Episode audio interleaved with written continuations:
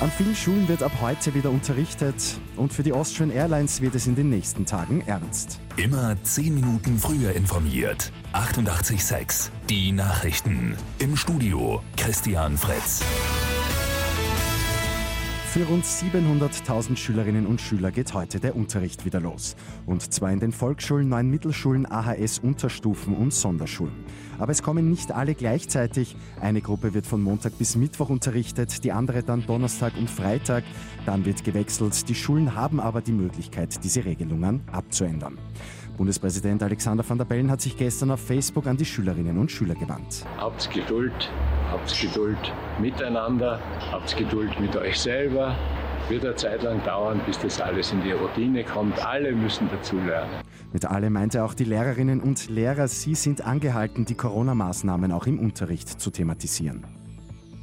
Tage der Entscheidung für die schwer angeschlagene Austrian Airlines. Heute beraten die Wirtschaftsprüfer, ob die Pläne zur Fortführung reichen.